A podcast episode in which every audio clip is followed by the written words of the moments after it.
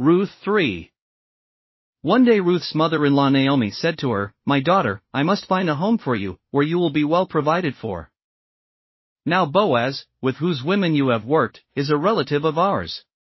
Tonight he will be winnowing barley on the threshing floor. Wash, put on perfume, and get dressed in your best clothes. Then go down to the threshing floor, but don't let him know you are there until he has finished eating and drinking. When he lies down, note the place where he is lying. Then go and uncover his feet and lie down. He will tell you what to do. I will do whatever you say, Ruth answered. So she went down to the threshing floor and did everything her mother in law told her to do. When Boaz had finished eating and drinking and was in good spirits, he went over to lie down at the far end of the grain pile.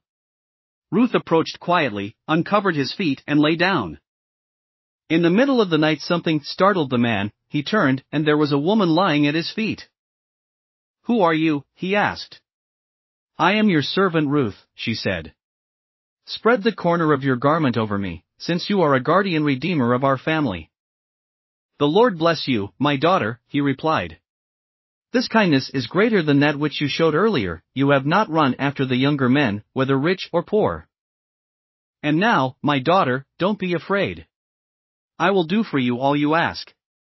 All the people of my town know that you are a woman of noble character.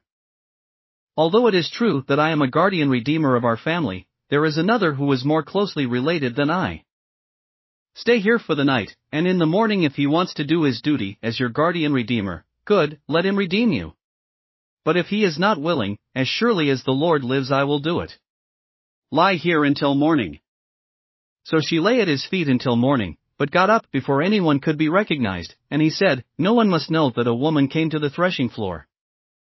He also said, Bring me the shawl you are wearing and hold it out. When she did so, he poured into it six measures of barley and placed the bundle on her. Then he went back to town. When Ruth came to her mother in law, Naomi asked, How did it go, my daughter? Then she told her everything Boaz had done for her. And added, He gave me these six measures of barley, saying, Don't go back to your mother in law empty handed. Then Naomi said, Wait, my daughter, until you find out what happens. For the man will not rest until the matter is settled today. Thanks for listening to another chapter of the Bible. At My Faith Fuel, we believe a good coffee fuels your faith and energizes your day. Please visit myfaithfuel.com to explore our delicious coffee blends. Part of each purchase goes to training worshippers around the world. Thanks for listening.